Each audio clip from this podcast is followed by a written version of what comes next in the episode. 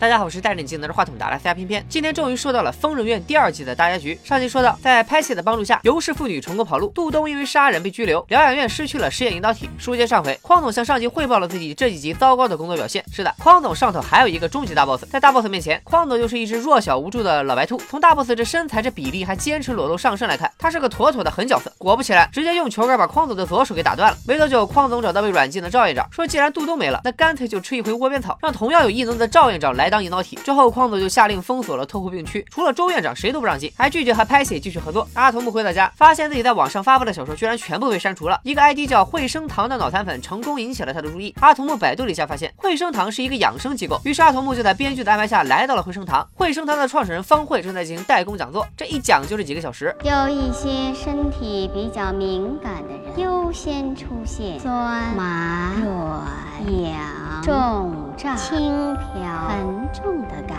觉。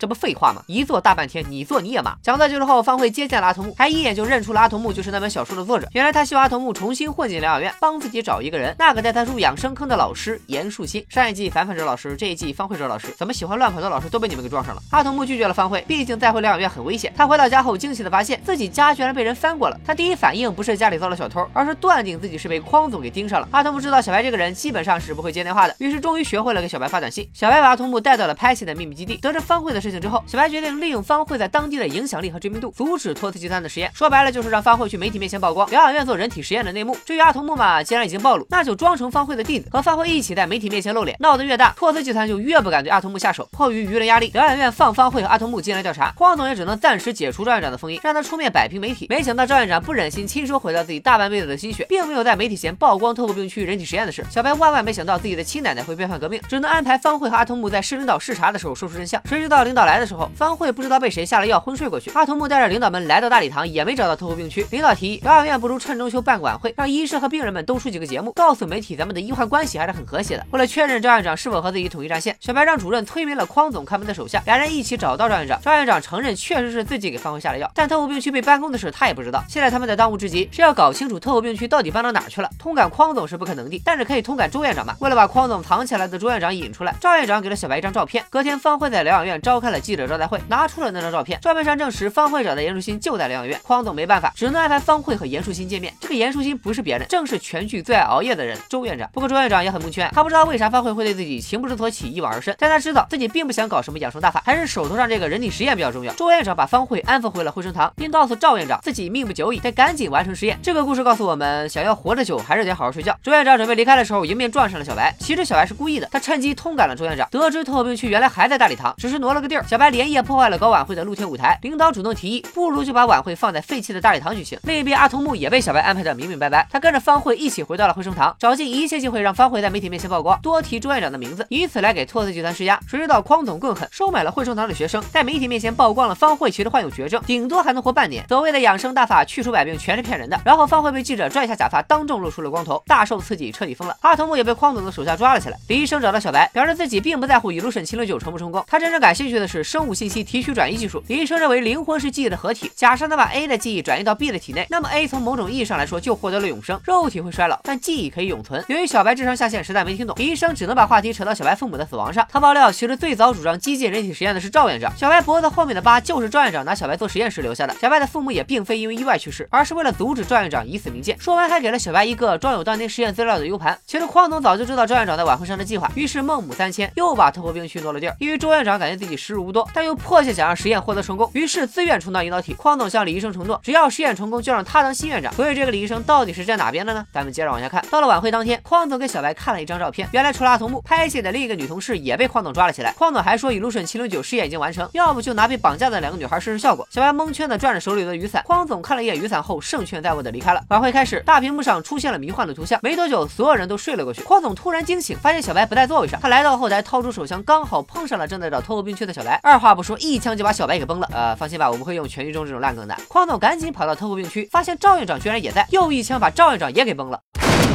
我的天哪！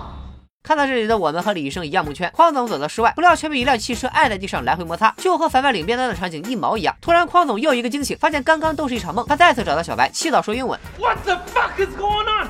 匡总就这样不断的惊醒、开枪、崩小白，再惊醒、再崩小白。那一刻，他想起了多玛姆为奇异博士支配的恐惧，最终精神崩溃，选择吞枪自杀。还是熟悉的配方，还是熟悉的惊醒。匡总发现自己不仅被绑在了特护兵区，还遭到了众人表情包般的围观。原来匡总看到小白在转伞的时候就已经被催眠了。小白通过通感匡总得知了特护兵区的新地址，虽然李医生也在那儿，但他说自己自成一派，跟谁都不是一伙的，所以并不会阻止小白救人。李医生提醒小白，疗养院外边全是匡总的人，想要把阿童木他们带出去并不容易。他倒是有个好主意，像小白和赵院长这一脉的能力者之间，其实还有一种隐藏技能，那就是共享记忆。小白负责通感，也就是提取其他人的记忆，共享给赵院长，再由赵院长删除匡总之前的记忆，并安插新记忆，这样匡总就是咱们自己人了。小白还在犹豫，李医生补了一句，只要小白和赵院长共享记忆，他就能知道当年爸妈去世的真相了。那么问题来了，新记忆用谁的呢？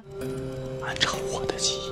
李医生这小算盘打的还真是噼里啪啦响啊！跟着偏偏知道这里的同学都知道，李医生体内有两个人格，分别是戴着眼镜喜欢皱眉头的哥哥李元素和不戴眼镜整天卖萌的弟弟李凯。所以李医生的终极目的就是将自己其中一个人格分离出去。于是，在祖孙两个人电击大法的配合下，弟弟李可爱的人格成功被转移到了匡总体内。李医生成为全场最大赢家。在可爱版匡总的神助攻下，小白成功救走了阿童木他们，剧情怎么跟闹着玩似的？一个催眠就能解决的事情，居然还拍了一季。在离开之前，跟赵院长共享过记忆的小白更加确认自己爸妈的死跟赵院长有关。虽然是亲奶奶，但小白还是。当着领导的面拿出李医生给他的 U 盘，把赵院长搞非法人体实验的事全给举报了。一切结束后，李医生带着匡总去取实验结果。哥，我们又回来干嘛？